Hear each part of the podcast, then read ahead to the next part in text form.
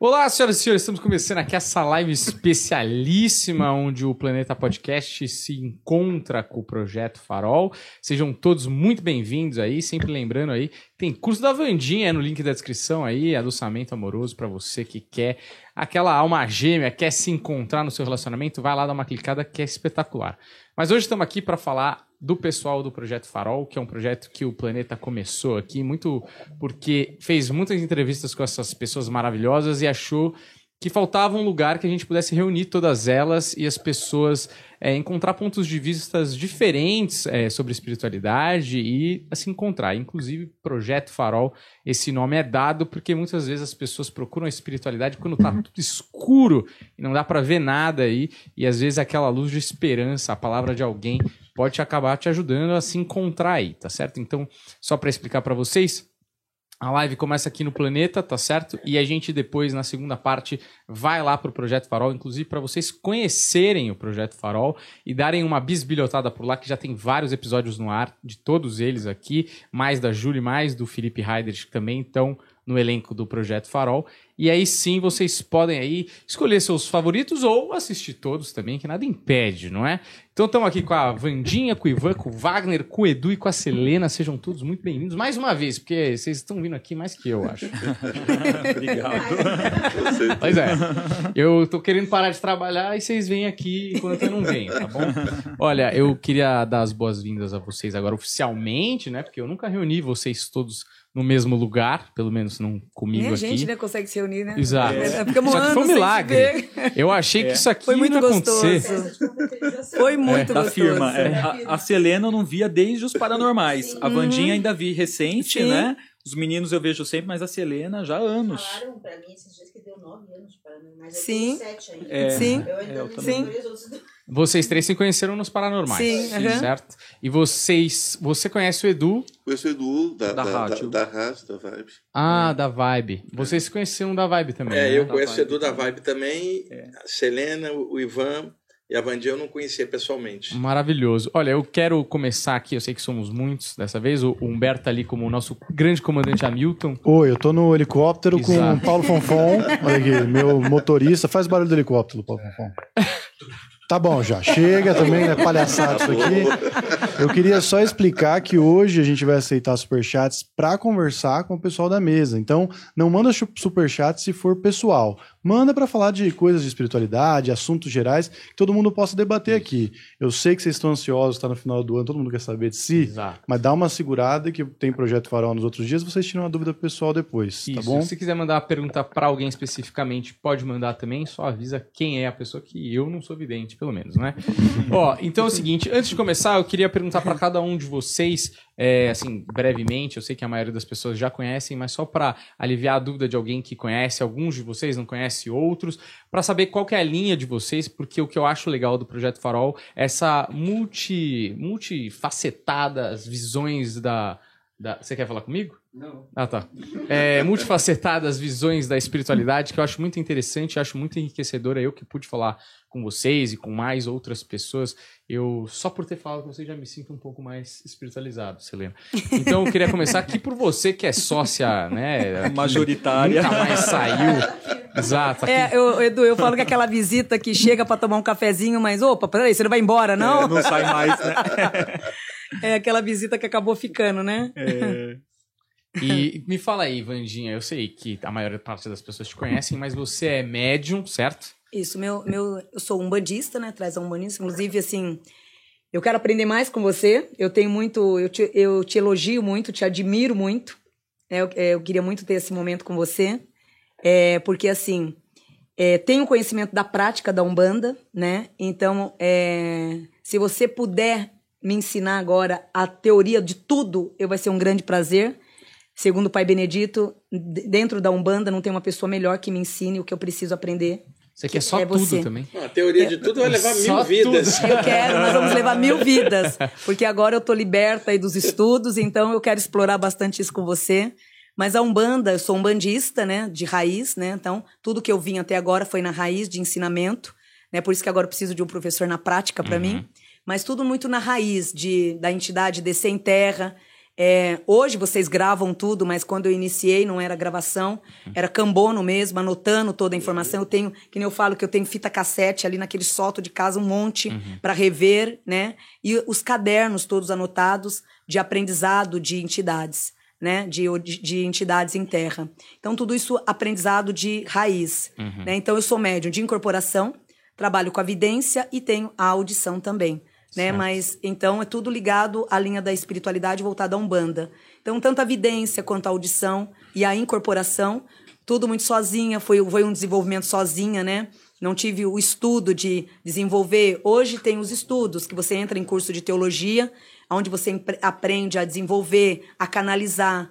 Agora, o meu foi muito na raça, né? Então, demorou um pouco mais para entender, né? Hoje os estudos já ajudam muito, né? A visão de tudo.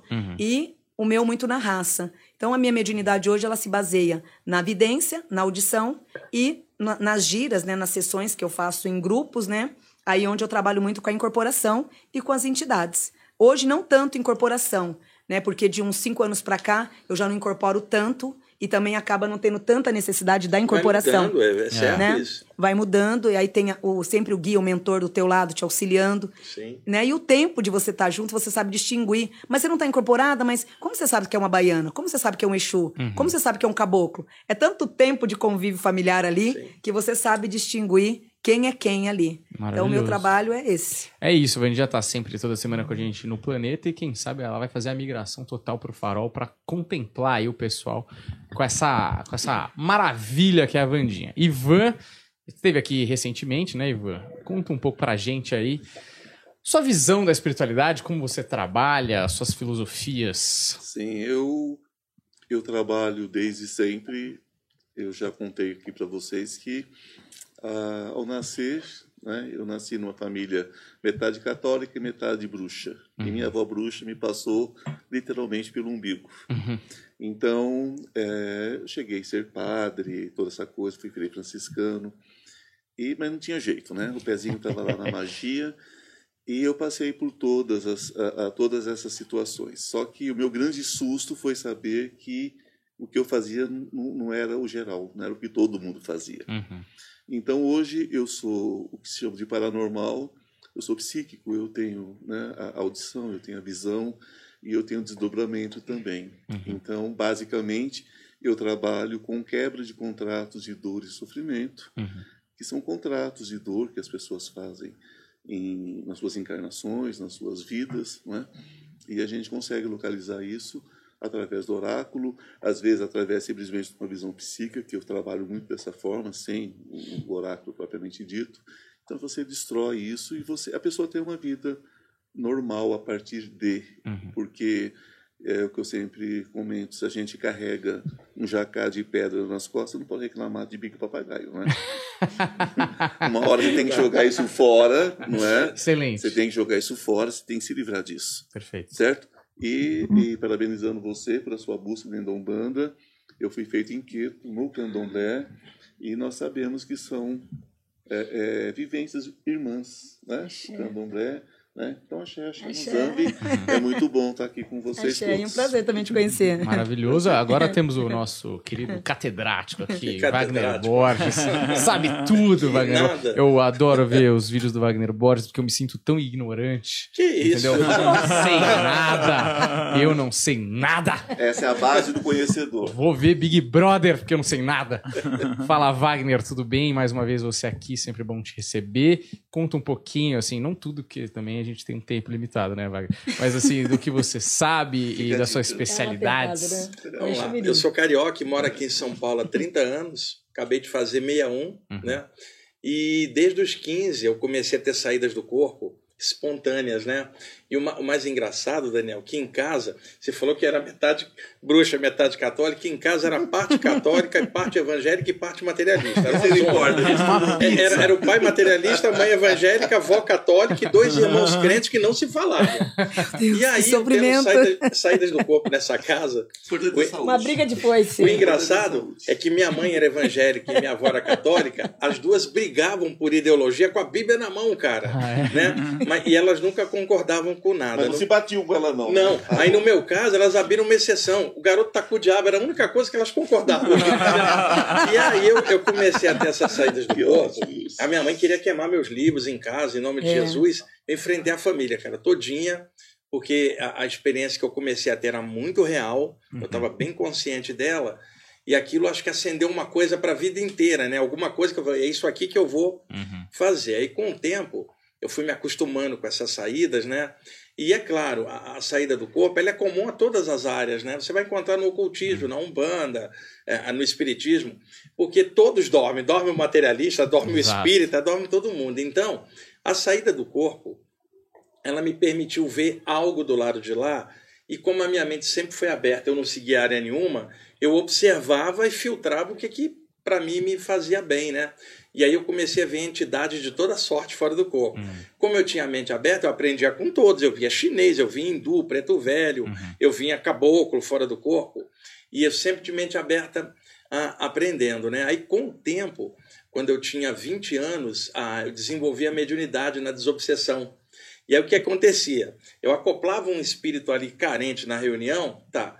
Mais tarde, durante o sono, eu era tirado do corpo pelos mentores e continuava atendendo o cara do lado de lá, o cara que eu tinha incorporado do lado de cá. Aí a primeira coisa aqui que para mim me parecia é que havia muito misticismo em relação ao mundo espiritual e eu estava vendo era pessoas. Então não tinha aquela coisa sobrenatural, porque para mim o plano espiritual eram pessoas que estavam ali, não era bolinha de gás, fantasma.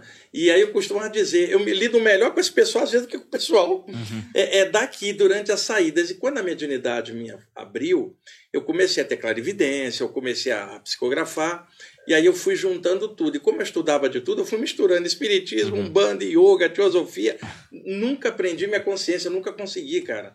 Porque o plano espiritual é tão vasto que não tem como se encaixotar num, num- numa área só, né?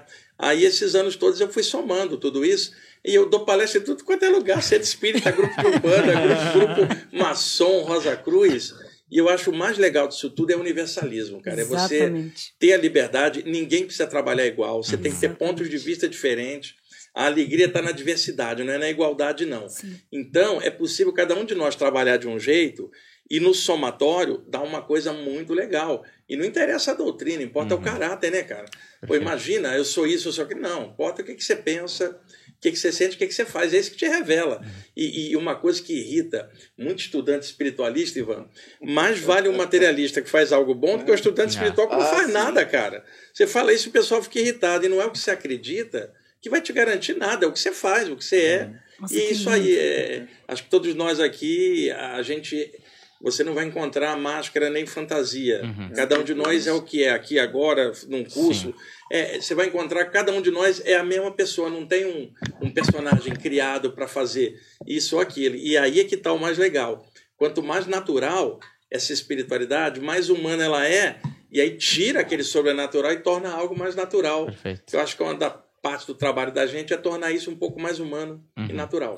Perfeito, gostei aí da fala do Wagner, principalmente da pluralidade, que eu acho que é exatamente a intenção do Projeto Farol, dessa pluralidade de pontos de vista. E pessoas se encontram em lugares diferentes na espiritualidade. Eu acho que é, colocar à mostra diversos tipos dá mais chance para a pessoa se encontrar em algum lugar, ou em todos, como o Wagner mesmo falou. E esse respeito que você fala da pluralidade é importante, gente, porque se você pensa que tem alguma verdade absoluta, você já está mentindo Ah, com você. exato. Quanto mais tolo é o homem, mais certeza ele tem. Exatamente. É, e outra, Então, é a- a, a, mente relativa nossa, como é que vai compreender o absoluto ou ter verdade absoluta se Não. o conhecimento da gente é relativo? O planeta da gente é desse tamanho, cara, no meio do infinito. A gente não sabe quase nada. Nada, é uma bobagem.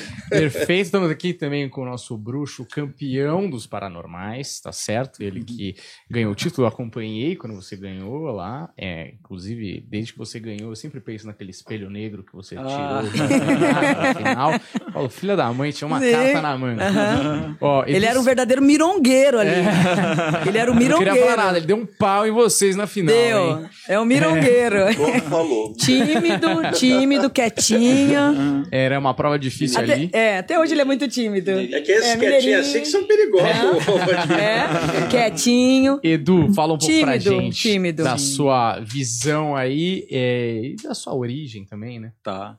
É, eu acho muito legal o que o Wagner falou né, sobre espiritualidade de um modo mais independente, que eu penso que a tendência daqui para frente as pessoas ficarem menos engessadas né, em Sim. religião e abrirem a mente. A gente vê até grandes expoentes, né, que mudaram a jornada deles, que começaram dentro de uma religião. Você pega o Gasparito mesmo, né, que começou dentro mais do, do kardecismo e depois foi saindo daquilo, porque a gente vai vendo que a religião ela engessa um pouco, né, as pessoas. Então, eu acredito que vai mudar muita coisa daqui para frente nesse contexto.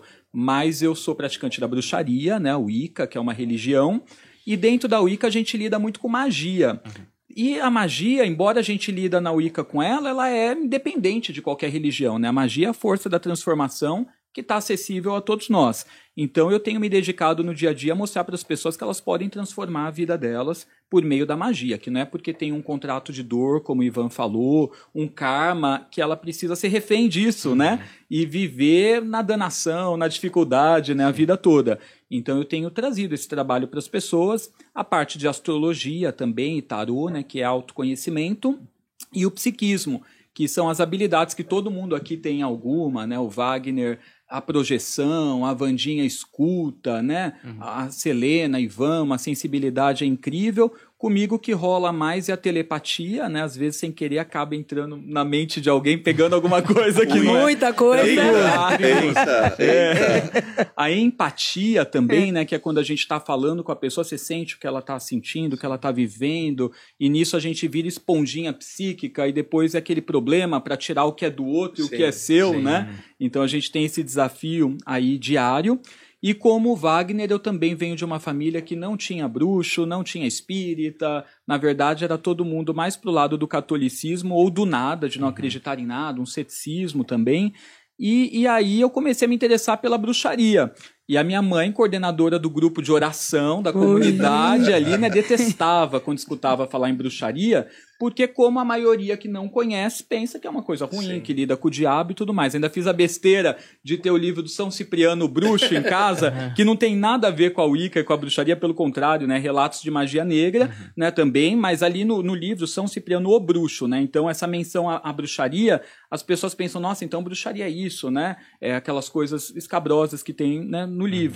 E aí foi um episódio interessante, a gente teve que desfazer do livro, né, e tudo mais, e aos pouquinhos ela foi entendendo que bruxaria não era algo ruim, hoje ela aceita, apoia, fica feliz quando vê, né, a gente algum podcast, em algum programa, porque a pessoa foi crescendo, né, nesse meio tempo, entendendo também, né, que não era aquilo que os outros pensavam. E é isso, estamos aqui para ajudar a galera, né, no, a fazer melhorias aí na vida de cada um, né? Eu acho que é um pouco dessa nossa missão aqui, cada um dentro da sua vertente, do seu atendimento, das suas palestras, dos seus cursos, mas levar um pouquinho do nosso aprendizado, que é pequeno também, né, perto de tanta coisa que existe, a gente está aprendendo também, né? E, e, desenvolvendo no dia a dia. Perfeito. E Daniel. posso falar, bebê? Claro. É assim, e o que também foi muito interessante do Edu nos Paranormais é a visão mundial da magia foi o recorde também dessa informação, porque ele conseguiu quebrar esse tabu da magia. Então, foi mundial. Essa uhum. explosão foi sim, jornais, eu, revista. Vi,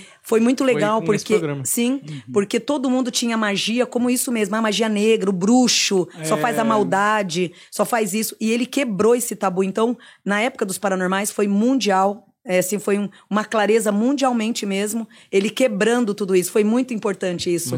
Hoje, né? muitas pessoas não têm o preconceito da magia, né, devido à explicação muito clara que foi durante os paranormais, uhum. a ação, a atitude dele ali nos cada quadro, Sim. né, mostrando até que ponto é magia, uhum. porque na verdade, né, Bor é, Borges, né, é, o que que acontece, a a ruindade da magia, seja ela qual for, está no seu coração. É do ser, é a forma é, como você usa. Né? A forma de é, utilizar a magia ali está no seu coração. E ele soube passar isso com muita clareza com esse jeitinho dele quietinho, meigo. Ele foi embora e quebrou todo o tabu. Hoje, muitas pessoas entram na magia, estão na magia, por intermédio do Edu. E, Daniel, isso é mais, esse tabu, ele é mais cultural, porque a gente está uhum. numa sociedade que tem uma origem judaico-cristã. Uhum. Então, se você pegar os negros que foram traficados para cá, você imagina lá, século XVIII, fazenda dos portugueses. Tem lá a senzala com os escravos. Então, de vez em quando, tinha a festa dos escravos. Uhum. E aí, tá o seu Manuel e Dona Maria ali olhando, uhum. os negros com a superstição na visão deles, uhum. e de repente tem um nego dançando e incorpora um Exu, sei lá.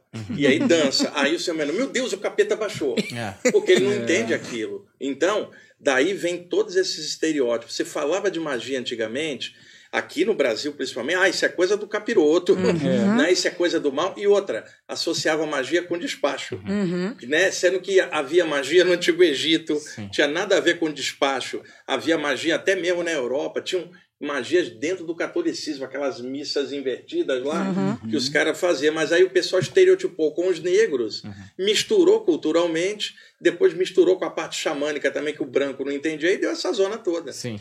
É, isso, é, isso é complicado. Isso é complicado porque se você pega a magia, né, a magia natural mesmo, o- o que é que eu acredito naquilo que eu aprendi? É como isso aqui é água, não tem gosto de nada. Tem gosto só de água, o gosto puro. Agora você bota nela o que você quiser. Isso. Você bota nela o que você quiser. Muito do que a gente vê hoje, as grandes festas, ah, os grandes despachos, as grandes né, eh, trabalhos, é uma coisa muito mais ligada a- a- até a parte folclórica da própria, das próprias religiões, do que- das próprias religiões de, de cunho africano, do que propriamente da realidade, porque o escravo ele não tinha o que oferecer para o orixá dessa forma. Ele não tinha como ter vela branca, vermelha, Sim, azul, sim. não tinha nada disso. O que, que ele tinha? Ele tinha uma vela de cera que ele mesmo fazia, resto de vela que sobrava Uhum. das casas dos Muitas. senhores, porque eram muito caras. Eles raspavam aqueles restinhos e faziam velas.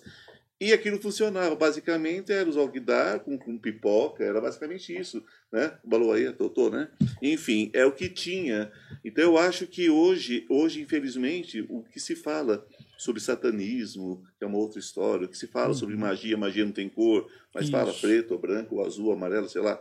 Tudo isso tem muito a ver também com uma massificação e talvez uma comercialização da magia.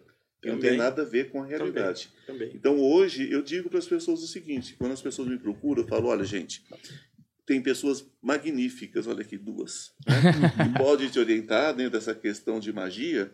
Só que eu vou dizer uma coisa para vocês: existe um caminho que é infalível, o amor. O amor é um caminho infalível. O amor é a possibilidade de você não aceitar, porque entre o envio e o recebimento existe um Deus. Então, se você entende isso, ou uma deusa, ou deuses, se você as- entende isso, então você quebra essa questão, porque não existe eletricidade se os dois fios não, não- não- não estiverem conectados.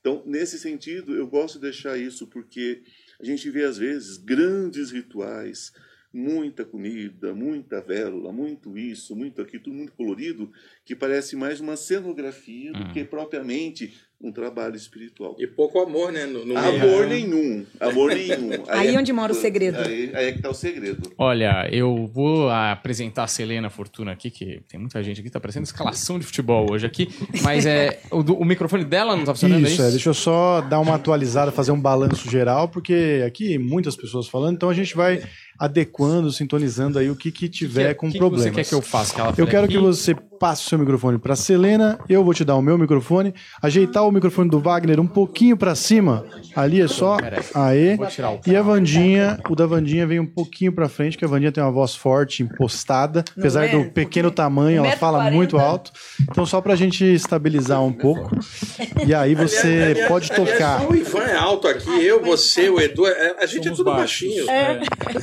Eu não sou alto, gente. Eu sou, eu sou, eu sou levemente esguio. Eu tô com truque na cadeira, né? que a minha tá Na alta. cadeira. Pronto, agora sim eu vou aqui meio Celso Portioli pra vocês ficarem com saudade aqui com esse microfone em punho. Ó, eu queria agora sim, chegamos em você, Selena, né?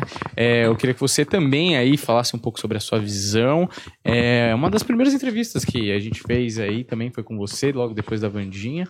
É, um pouco da sua origem e você também foi do Paranormais, né?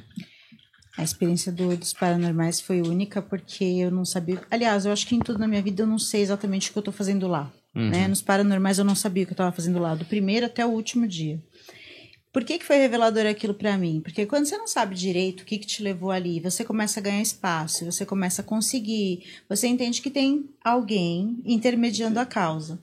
Ali foi importante em vários sentidos na minha vida, porque fui, teve gente que foi obrigada a aceitar coisas que não queriam aceitar. Então, os paranormais, ele veio nesse sentido, da validação. Uhum. Porque eu já tinha bastante gente, já tinha bastante cliente e, e era uma coisa que eu não queria fazer. Né? Eu nunca quis. Eu queria ser mãe e professora. Esse era meu sonho de vida. Foi isso que eu me formei. E eu nunca aceitei, eu achava estranho que nem essa coisa desses estudos maravilhosos, dessas coisas bonitas que vocês falam, não tenho nada disso pra falar. eu tenho uma história muito louca. Ela assim, é, eu, eu, é, é o que eu diga. Porque eu tenho. Eu, eu era assim, eu fui pra ginástica olímpica, minha mãe me ensinou a ler cartas, eu tinha de 12 para 13 anos. Então, olha o tempo que eu leio. E aí eu fui ginasta, comecei a ser medalhista. Eu falei, que eu tô fazendo aqui? Mas já entendi.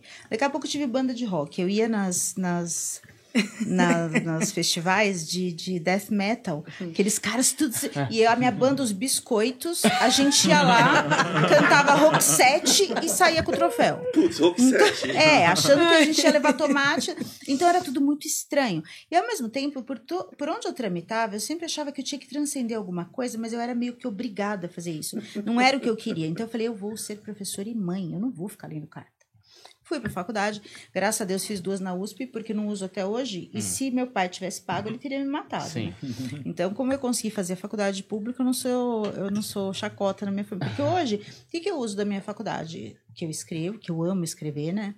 Algumas coisas dali, mas eu fui obrigada a parar de dar aula e ficar totalmente nos oráculos num ponto da minha vida que foi quando eu fui empurrada para isso, né? Que eu já comentei aqui várias vezes, que foi uma fase que meu filho pequeno nasceu e a gente passava uma situação financeira muito difícil e as pessoas pagavam com nã e fralda os, as leituras de tarô, porque nós não tínhamos como comprar.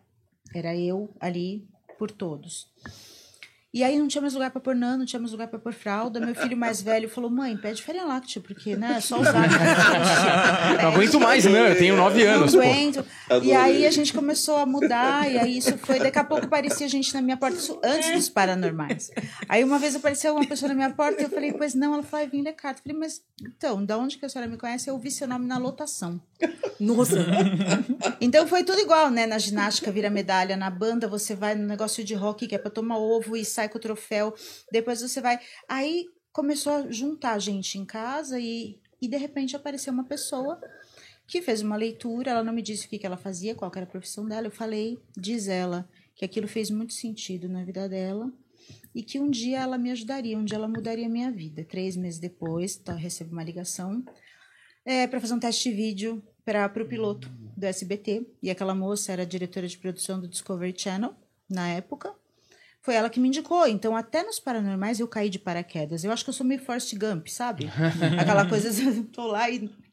E aí eu fui para os paranormais quando teve a grande validação. E aí eu entendi, eu acho assim, de todo esse contexto, que a vida inteira eu fui chamada de anormal, né? É, porque eu era esquisita. Eu fazia coisas sem sentido e elas ganhavam sentido. Aí eu fazia de novo uma coisa mais sem sentido ganhava sentido. E aí eu fui, eu fui promovida, né? Quando eu cheguei no SBT, de anormal para paranormal. Então, normal eu nunca fui. Um P, né? Vou te contar, depois que ela terminar, eu vou contar uma cena dos paranormais. Nosso primeiro encontro. Nosso segundo encontro. E foi isso. Então, hoje, o que, que acontece? Eu fui obrigada a viver disso, porque quando a gente começou a passar essa dificuldade, minha mãe passou a. Ela passou para mim o bastão. Então, ela não pega mais nas cartas, ela não pode, eu faço, passo a fazer isso, eu tive a autorização dela. E na época a gente tinha um embate em casa, porque o pai do meu filho era testemunho de Jeová. Uhum. Então, a gente tinha uma dificuldade de eu conseguir explicar o que, que eu estava fazendo.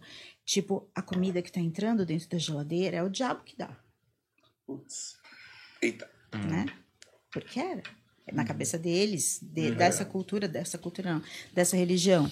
E assim, é, é muito legal. A religião, ela tem, ela tem pessoas que falam muito mal disso o tempo todo, porque ficou tipo uma, uma figura ali, né? Uma, mas tem gente muito louca, muito legal também dessa religião, de todas. E passando no tarô com a gente. Passando. Evangélicos, Passando lindo. livro para É. os é. testemunhos de Jeová, ali para.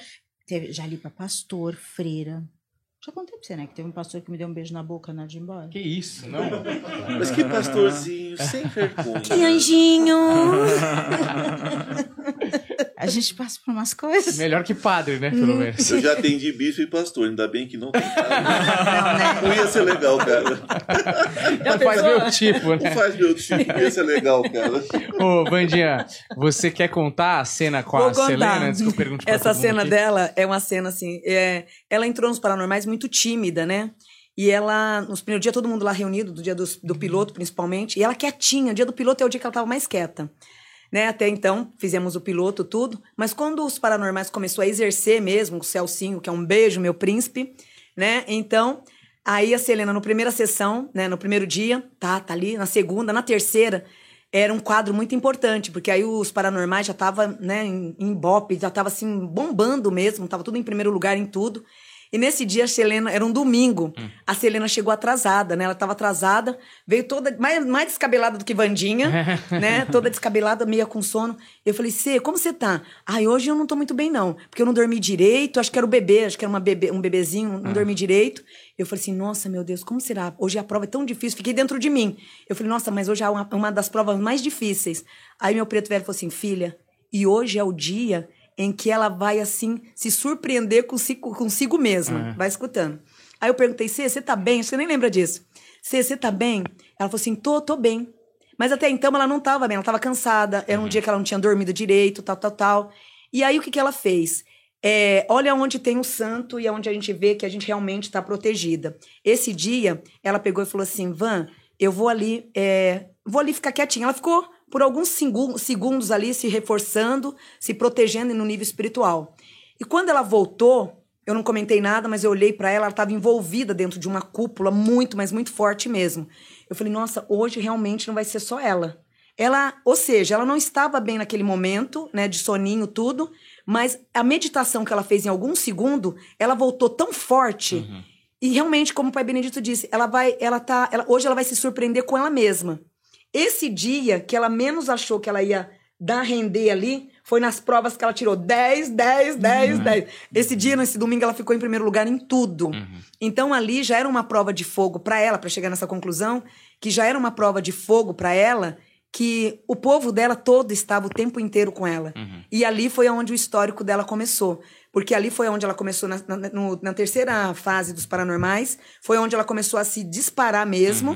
É, incomodou muita gente, né? Porque ela começou a ter esse brilho, essa dinâmica com o tarô, que na verdade é onde ali ela recebeu é, a catuação, né? A força espiritual de todo esse povo dela. E ali foi embora, né? O tempo inteiro. Ou seja, não importa o teu estado ali, né? É, naquele momento, eles acolheram ela o tempo inteiro e deu toda essa cobertura Eu espiritual. vejo algumas Foi, o, foi o melhor dia de ela tá, ela ficou em primeiro lugar em todo lugar. Eu vejo algumas fotos minhas daquela época e tem alguém dentro de mim. Eu, falo- eu brinco com as pessoas que eu Muito forte possuída essa energia sua. Paranormais. Porque eu vejo outro olhar dentro de mim e múltiplos, não é um só. Tem pessoas que se revezam ali. Como vocês têm essa coisa de vocês entenderem to- todas as, as Sim. cadeias, eu não, não entendo nada. Então, pra mim é tudo. pra mim é tudo as muito cadeias. natural, é tudo muito visceral o que acontece comigo, né? É. E aí eu, eu vejo fotos hoje que eu falo, gente, não sou eu aquela ali. Quem é? Aí a gente começa a sentir que essas mesmas, essas mesmas é, almas, essas mesmas pessoas que me ajudam no trabalho são as que estavam lá comigo. Sim, É muito grego, forte. Porque, É. às vezes, eu falo Exatamente. pro consulente, eu falo assim, eu tô vivendo um dia super, super cansativo, super destruído. A hora que eu acendo o cigarro da minha cigana e eu coloco as cartas, foge tudo que tá acontecendo do lado É. da minha mente, depois eu volto a ficar péssima depois, entendeu? Não.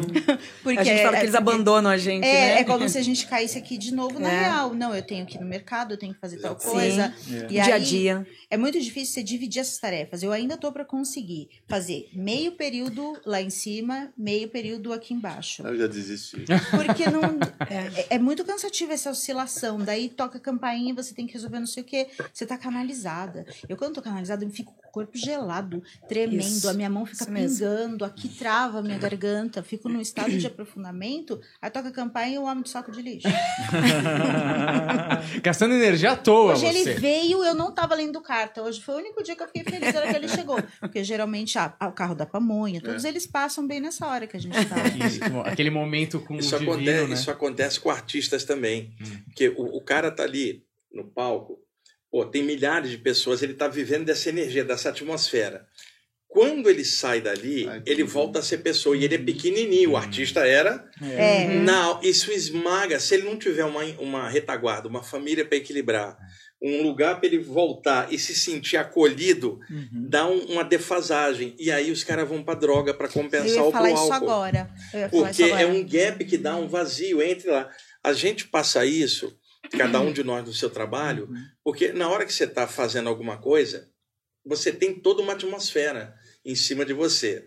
Acabou, ela sai, é você no teu cotidiano, banco, vai tomar banho, vai cuidar de filho e vai fazer uma.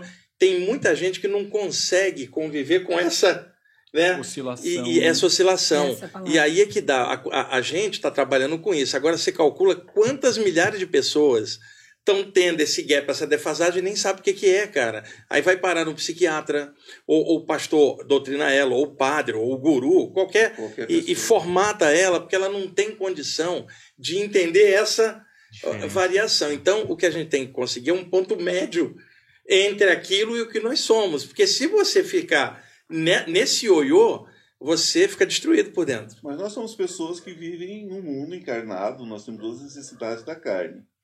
É, uma, da- uma das coisas que eu percebo, e até, é até interessante estar aqui conversando com vocês, eu quero saber a percepção de vocês a respeito disso.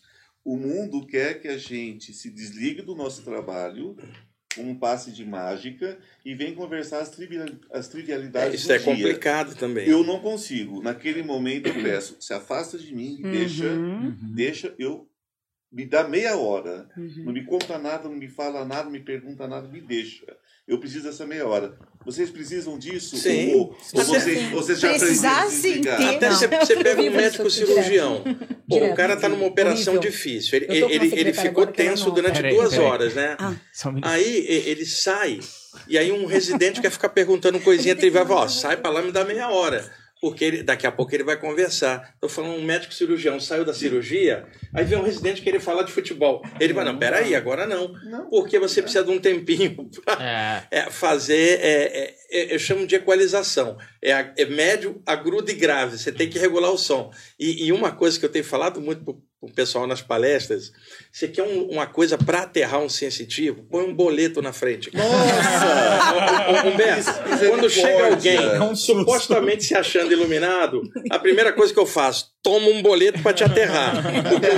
E outra, e outra coisa, o, o obsessor, você dá um passe, ele vai embora. O boleto não vai embora com o passe. E o outro, ele sempre, sempre vence. Então, quando alguém fala, ah, eu tô muito pro lado de lá, toma-lhe um boleto que você vai ficar aqui rapidinho. vence, é ótimo, né? Fala, você que não é sua, né? Nós estávamos falando sobre isso, né? Ai, a- a- nós somos aqueles dois alunos rebeldes da sala de aula, que enquanto o professor tá falando, a gente. É do fundão, a turma do fundão. A turma do fundão, mas é bem isso. Ó, eu queria a- aproveitar aqui para perguntar, porque a gente está com o Projeto Farol, que surpreendentemente é uma das poucas iniciativas de reunir a galera paranormal, porque isso para mim é muito surpreendente, porque é uma parada muito interessante que todo mundo precisa, todo mundo procura, mas a televisão dá pouco espaço.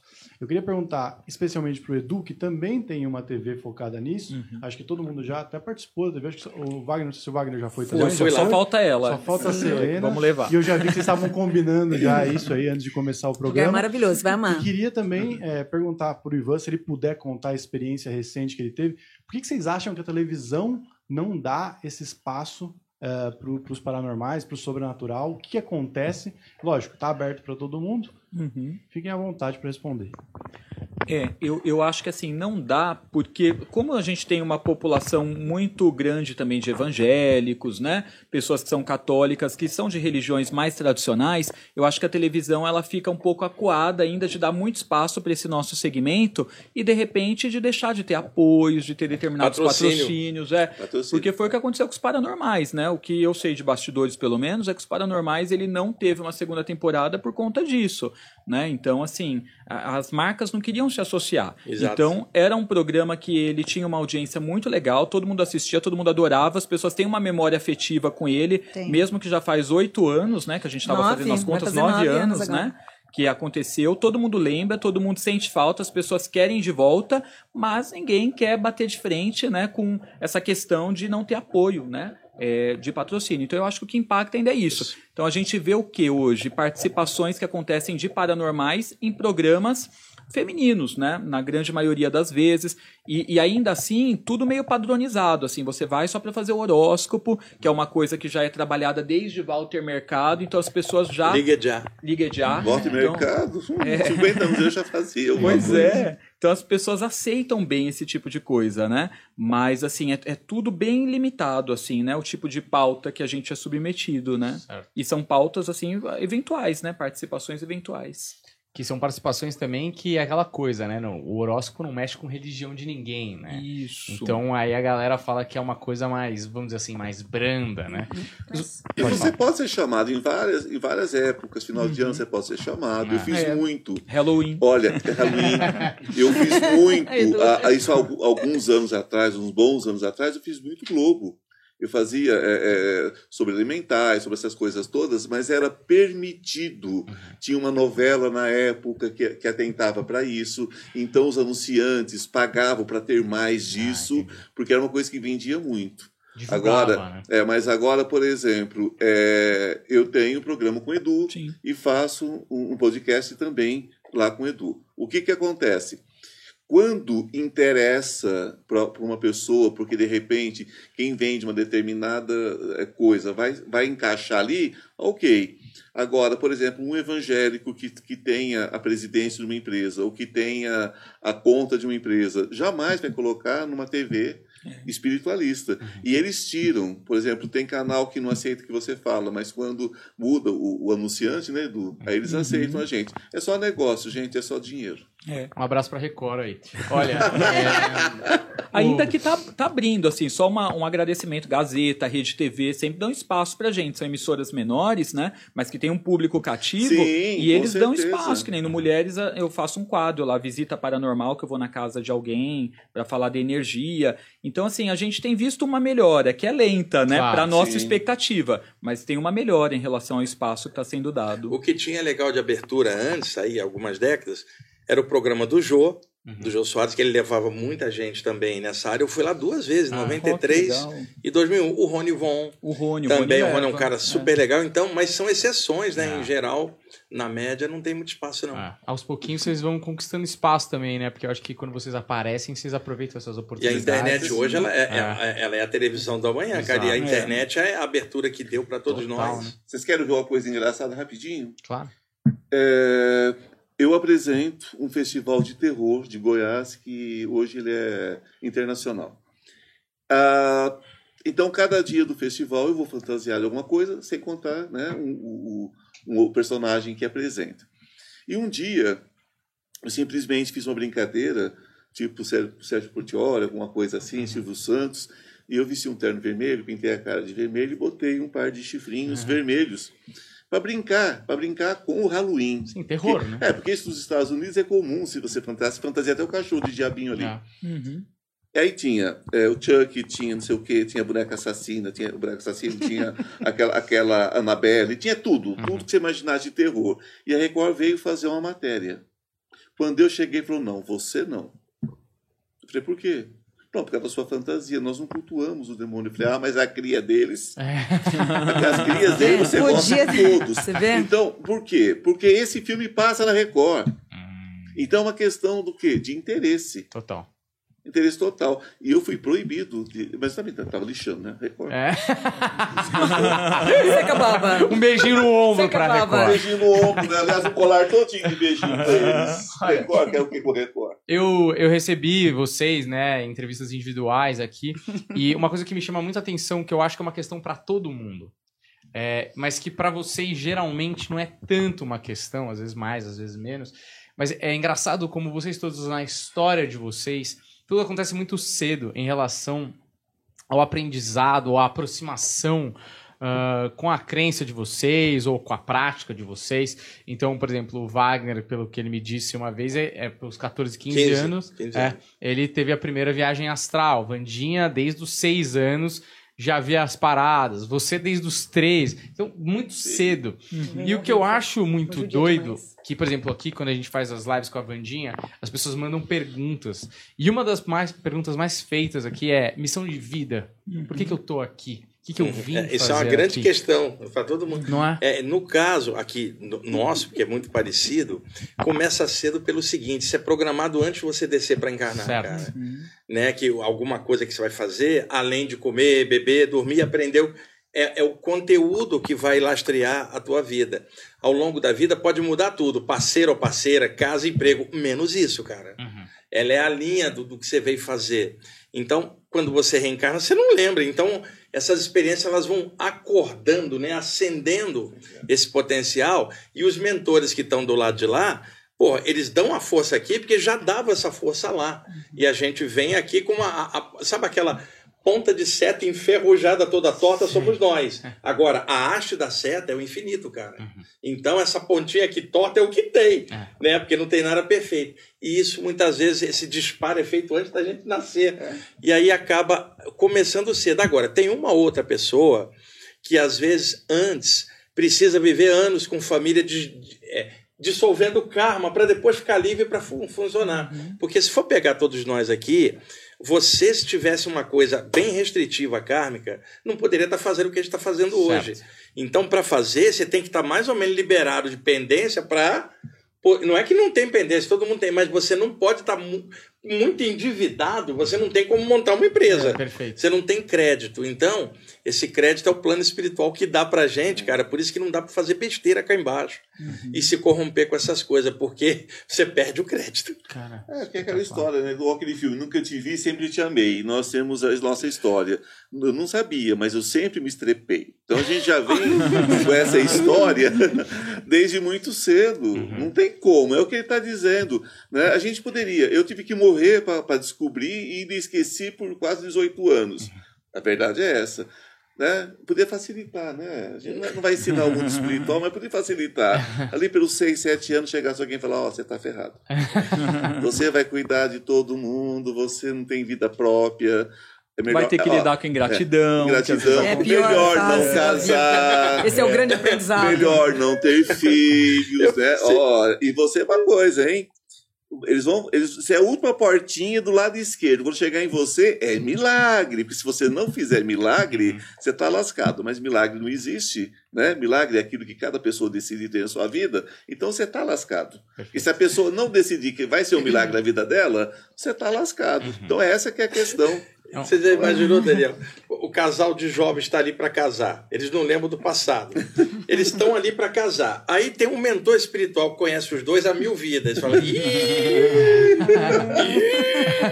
Mas ele não pode falar igual o professor, não pode dar prova pro aluno na Sim. hora da prova. é o trem do Não bater. dá, né? e aí é que tá, Uma cara. batidinha no tornozelo, Eita. cai, vai quebra a perna, Teve tem que ir pra vez- casa, não casa. Teve uma vez, Ivan, a- a- o, o deus Ganesha lá na Índia, aquele deus com cabeça de elefante, ele tem uma machadinha.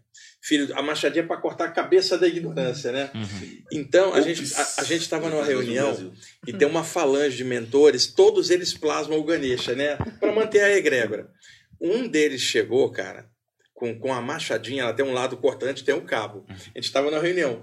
Ele chegou, virou o lado não cortante, fez assim, toque na minha cabeça. Falou assim: se acerta que a próxima vez eu viro o lado da machadinha para cortar. O que, que, que ele Eita. fez? Tipo assim, se toca, né? Tipo assim, o lado cego. Aham. É, eu só tô te dando um toque, cartão amarelo. Da próxima vez vai ser vermelho.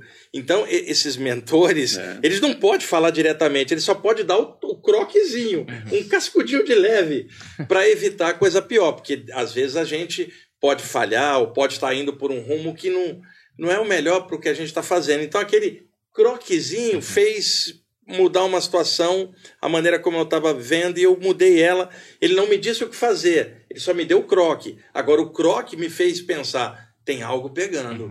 E é nessa parte que eles podem ajudar, mas não pode dar resposta direta. Mas não é bom ter algo, ter algo a aprender? Porque, olha, eu acho que a hora que, você não tem que levar, não tem que consertar mais nada, tchau. Não, aí já era. Você Já- botou o palito e vai embora, embora, né? né? Então ele vai ter que errar mesmo, Eu só vendo os meus mentores olhando pra mim nos meus casamentos. Passando um por um De mente novo. agora. Só que se você olhar agora, De depois de tudo isso, você tirou a experiência de um monte de coisa. Foi, foi. Então ele não pode tirar a experiência, não pode tirar o pedregulho São do caminho, cara. experiências. Só você não tem experiência. Perfeito. Agora, uma coisa que me chama a atenção na fala do Wagner, que eu nunca tinha pensado nisso, Uh, é, se a gente encarar a possibilidade que todos nós descemos aqui muito para pagar karmas, muitos de nós para pagar karmas, e você falou, ah, a gente não pode vir com muitos karmas de lá de cima, porque a gente precisa fazer nosso trabalho aqui embaixo, que é relacionado à espiritualidade, né? Uhum. Então eu fico pensando assim, eu tô com muito karma. Que, né? Agora, o que eu queria falar E é. Só, só para acrescentar, para não perder o feeling, a gente não veio para cá para pagar karma, ô Nada, Daniel. não Não, a gente aqui é muito bundão, cara, e se enrosca e se ferra todo. A gente veio aqui para aprender, para ser feliz, para fluir. Só que nós somos tranqueiras, A gente se complica. nós. E aí a gente se complica, cara, e aí gera causa, gera efeito. Mas não tem um poder do universo que fala, desce lá e se lasca, não é isso. Certo. Né? É, é, é um conjunto de coisas. Eu acho que a gente está num rio, o rio é o planeta, o barco é o corpo. Agora, como você navega é com você.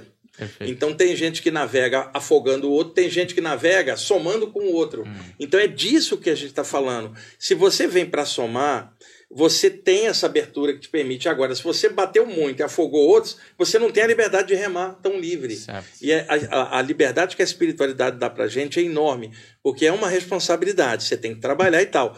Mas a alegria disso, o que, que supera isso aqui no mundo físico, cara? É, é, nem a morte vai tomar isso. Então, e- e- essa consciência que não é uma doutrina, mas um estado de consciência, é a grande liberdade que a gente tem de atravessar uma encarnação. Divindade e sem, amor. Sem isso, nós estaríamos lascados sem a Perfeito. espiritualidade. E uma coisa agora importante, que já que vocês compartilham de uma vida muito parecida, qual é uma ou mais de uma, as maiores dificuldades aí que vocês enfrentam? Porque eu imagino, e eu assim, vivi muito pouco disso com a Vandinha, pela Vandinha. É, tem muita gente maluca, né? Vamos combinar aqui. Isso, isso para mim já seria um grande problema se eu fosse, se eu trabalhasse com vocês. Assim, uma pessoa me procurar para saber se o passaporte português dela ia sair, eu ia ficar puto. Você quer que eu acesse o divino aqui, porque você quer saber se o seu passaporte. Vai para lá, entendeu? Então eu queria saber de vocês é, as maiores dificuldades que vocês enfrentam aí no dia a dia, é, nessas consultas ou com as pessoas, você nas suas palestras, e, e aí um, um testemunho geral, até para vocês fazerem disso aqui um grupo de apoio e compartilharem Ô, Daniel, experiências. aqui é o hospício do sistema solar. Você falou de loucos. E outra, se você está dentro do hospício e você está lúcido, os loucos te olham e falam que aquele ali é estranho. É só olhar quem tá uniformizado, gente. Vocês têm alguma uma coisa que vocês falam, putz, essa é a, coisa a parte mais difícil do meu trabalho? Eu, eu acho que a parte mais difícil, às vezes, é você ter que lidar com coisas materiais, né? Por exemplo, eu sou um péssimo administrador. Eu também, Não eu é? também. Eu, eu sou péssimo. Eu, eu sou assim, eu gosto de fazer a minha consulta, me conectar, trazer uma palavra ali para as pessoas, ver como eu posso ajudar a vida delas, porque a gente se envolve, né? Por causa da empatia com o problema da pessoa e você entende por que, que a pessoa está pensando daquele jeito. Que às vezes é uma forma totalmente diferente da sua de pensar, que você tem uma outra consciência, mas você fala, a pessoa pensa assim porque ela tem história, como todo mundo tem, né? E, e passou por determinadas coisas. É, então, para isso, eu acho que a gente já está bem aqui ambientado e acostumado para lidar. Mas quando é a parte administrativa, que exige que você seja racional, para você pagar conta, para você. Mesmo problema que eu tenho. Nossa, é um aprendizado. Eu acho que o dinheiro para todos nós é uma grande Verdade. bênção, mas é difícil a gente lidar com as, com as questões administrativas. Eu tenho quem faça por mim e vocês mesmo sabem, Eu também não tenho, mexo com nada de dinheiro, É. porque se eu for mergulhar muito nessa energia, eu não vou trabalhar como eu preciso. Exatamente. Agora, a respeito da loucura do ser humano, quando eu entendi a minha própria loucura, porque eu vivo num mundo onde as pessoas têm coragem de pisar uma borboleta só porque ela está no chão, arrancar uma flor só porque achou bonita, é, pega um passarinho, põe numa gaiola, é, coloca 30 papagaios dentro de uma caixa e manda pelo correio para algum lugar. Quando eu vejo isso, eu, eu, eu sei que eu estou num mundo doente. Eu sei, isso me machuca. Então, as pessoas que vêm para mim, eu recebo com amor independente. E, de repente, existe uma coisa que uma unha encravada em mim dói mais que uma, uma perna amputada em você. Porque eu estou sentindo. Então, eu não tenho como medir a dor dessa pessoa. De repente, até uma bobagem como um passaporte, para ela é tudo. Porque ela vê como única saída, às vezes, para ela ir embora daqui. Uhum. Então, a gente procura, dentro do trabalho, pelo menos eu faço isso, tenho certeza que todos aqui da mesma forma, a gente acolhe aquela dor. Porque mais do que aceitar é acolher. Né? Então, a pessoa que vem para mim, às vezes, com uma coisinha que para mim é uma grande bobagem, eu tenho que me tocar do seguinte: em quantas vidas atrás eu aprendi sobre isso? Hum. Então, é, e quantas coisas que eu faço que, de repente, se eu fosse procurar por ele, seria uma bobagem. Eu não sei em que, em que grau eu aprendi, em que grau eu estou aprendendo. Só sei que se eu estou aqui também, eu também sou aluno. Então, dentro de- desse sentido, a gente amplia muito, sabe? Uhum. E, e para vocês que não vivem isso, não- você não vive com profissional, você está aqui aguentando nós todo dia, então você já está vivendo isso, vocês estão vivendo isso. Mas é, é, às vezes vocês não entendem, mas a gente parece, olha, é incrível. A não ser, a não ser a- a- quando a pessoa vem com ignorância, com truculência, a gente realmente sente um pouquinho. E isso acontece, infelizmente, né? Que às vezes a pessoa pensa que você vai resolver a vida dela com duas lâminas, não é isso que acontece. Mas, é, é, mas quando a pessoa chega, a gente, a gente parece que apaga é, a- as nossas impressões pessoais, não é sobre nós mais. Então é sobre o que a pessoa está vivenciando. É a dor que faz sentido para ela e para a gente cabe o acolhimento. Só, Perfeito. só, só nessa É questão. por isso que eu vou voltar várias vezes para aprender coisas aqui e você já vai pro outro andar, entendeu? Porque. Superior. É... Ou- não! não. O superior do umbral, não. Não, bole, boleto. Graças a Deus que aqui ninguém chega, né? Olha, Ninguém ó, vai. Falou superior, o boleto já foi no lugar. Olha, ele- essa história de boleto dele é a maior verdade. Não tem santidade nesse mundo que aguenta um boleto. Certo. Não tem. Não tem. Ô, Vandinha, pra fechar aqui, a gente vai fechar, pra você que tá assistindo aqui a gente, a gente vai fechar aqui e vai abrir lá no Farol pra você também aproveitar e conhecer o canal lá, tá bom? Então já abre uma aba aí na sua página de internet e já abre aí que a gente tá indo pro Farol depois daqui. Vandinha, você quer fazer uma reclamação, você tem todo o direito. Fazer É. uma reclamação Não, dessa... eu vou só emendar o do Edu, e realmente é isso. É, a grande dificuldade de um paranormal é lidar com o mundo terra e o espiritual. É, no nosso caso, né? é, querendo ou não, acabou virando uma empresa mesmo, porque você tem que ter funcionário, você tem que ser secretária, você tem que ter porteiro. No dia de hoje, a gente tem que ter segurança na porta. Eu não tenho, mas duas vezes, né? Se não fosse os meus irmãos fortes ali, lá ali, era uma coisa assim de invasão. Então, se você for ver, virou uma empresa, né? Automaticamente de. Tem funcionário, tem a faxineira que serve o café, Tem enfim, lugar, virou né? uma equipe de trabalho. Mas aí é onde a grande dificuldade, acho que não sei dos bebezões aqui, mas eu ligo com o Edu, porque é, eu fico oito horas em atendimento, né? Então você fica no mundo espiritual, e no mundo espiritual você tem que exercer todo um caminho externo. Nesse caminho externo você tem o quê? Equipes de pessoas, né?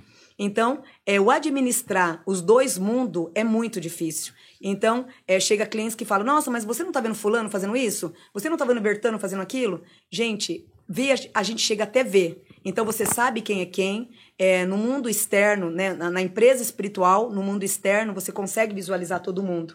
Você vê aquela equipe toda, você sabe que o que todos estão fazendo com você. Então você entra ali dentro de um atendimento, você se tranca no mundo do espiritual, que na minha opinião é onde eu me sinto acolhida, é onde eu não gosto de sair. Por isso que eu atendo até tal horas, porque eu gosto de ficar ali. Quando tem que ir embora, eu falo: "Ai, meu Deus, eu tenho que ir embora". Então tá, deixa eu ir embora.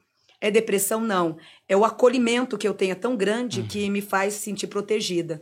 E o mundo externo, você ter que depender das pessoas é muito sofredor, porque a pior decepção, eu acho que eu acredito, de um paranormal é você um, viver no mundo espiritual e ter que depender de seres humanos para administrar a tua vida. Porque nisso você vai ter traição, decepção. Sim. Eu não vou falar outra palavra aqui que podem até me processar por essa palavra. dificuldades que eu Mas tive. é, você vo- a pessoa tá vendo, tá lidando com a vidente auditiva e ainda tá te trapaceando, é, acha que tá te enganando, Descreveu minha vida. né? Então, Tá vendo? Isso aqui tinha que ser toda semana pra vocês. Então paga a consulta. É, então, infelizmente, o paranormal, não pense que é porque ele tem evidência, que ele tem a, paronor, a paranormal. Me me ajuda aí, Paranormalidade. Isso, ele não passa por desafios horrendos, passa. Ele passa por tudo que vocês possam imaginar e ainda ele não pode falar nada porque a entidade pede, filha, deixa. Direto. não Mas o fulano tá me lesando, o fulano tá fazendo a vida Direto. dele, tá acontecendo isso, isso, isso. Então, no meu caso, já chegou caso de eu cheguei em casa e falei, nossa, que caminhão é esse fechado? Né? Que caminhão é esse fechado que tá aqui no sítio? Não, é o fulano que tá trabalhando para você, pediu arrecadações. Eu não tô sabendo de nada. Hum. Então, tem coisas que ocorrem né, no nosso mundo que as pessoas acham que a gente vê, a gente não consegue ver tudo isso. Porque é muita coisa. O lidar com isso, o mundo físico e espiritual é muito grave. Então, eu tô apanhando até hoje. Eu tô com 30 anos de atendimento e eu apanho até hoje, porque eu não mudo mais ninguém. Para mim, essa equipe tá boa e vai ficar, porque só muda o endereço. Não sei se o problema tá comigo. Não, Porque- é assim mesmo. Não, é Não, quem problema- depende, Eu não- quem hoje eu ju- depende. Eu já falei, eu não vou mudar mais Equipe. equipe. A equipe vai ser a mesma, porque você só vai mudar o endereço. Perfeito. Então, a minha grande e pior decepção, né, de- desse mundo é a decepção com o ser humano, em termos de caráter. É, e é com todos nós a mesma coisa. Comigo também, eu nem tenho o interfone com o Eu divino, tenho, meu. eu, tenho, eu tenho a sorte de ter uma pessoa que trabalha comigo que é, é, seria incapaz realmente. Mas já tive muitas Eu situações. tive muitas E decepções. digo uma coisa, as pessoas pensam que nós temos algo a mais, mas não sei se vocês concordam, mas eu acho que nós temos algo a menos. Nos é tirado o direito de nos surpreender de verdade. Sim. Porque Uhum. tudo isso a gente sente. É horrível, você sente. É como se você fosse cair num buraco, sabe que vai cair e você Sim, continua precisa andando cair. e você Sim. precisa cair. Porque precisa É passar aquela. horrível, é horrível. Isso é horrível. É E- e isso. o, a- o meu grande sonho, o Humberto vai gostar dessa. O meu grande sonho é eu estar do lado de lá desencarnado Hum. e me deixarem trabalhar com programação reencarnatória dos outros. Porque eu vou pegar os mentores que. Vou vou todos botar, aí vou aparecer e falar assim: perdoa, assim é, é, ó. Prudência. É isso. É o meu É isso. sonho é fazer a planilha dos mentores descendo e a gente ficando. Sim, Falo, com certeza. Olha aí o boleto. Com certeza. Vingança espiritual, era Já vai nascer com o boleto. Tá nascendo o boleto. A enfermeira vai botar o boleto assim. ó. Olha aqui, deixa o like, segue a gente e acompanha a gente no Projeto Farol agora, que a gente tá pulando pra lá, tá certo? E a gente vai continuar esse papo maravilhoso aqui. Eu tô quase fazendo um bolinho de fubá, um café pra gente continuar esse papo. Hum, Então a gente se encontra lá, tá bom? Um abraço, tchau, tchau. Até lá.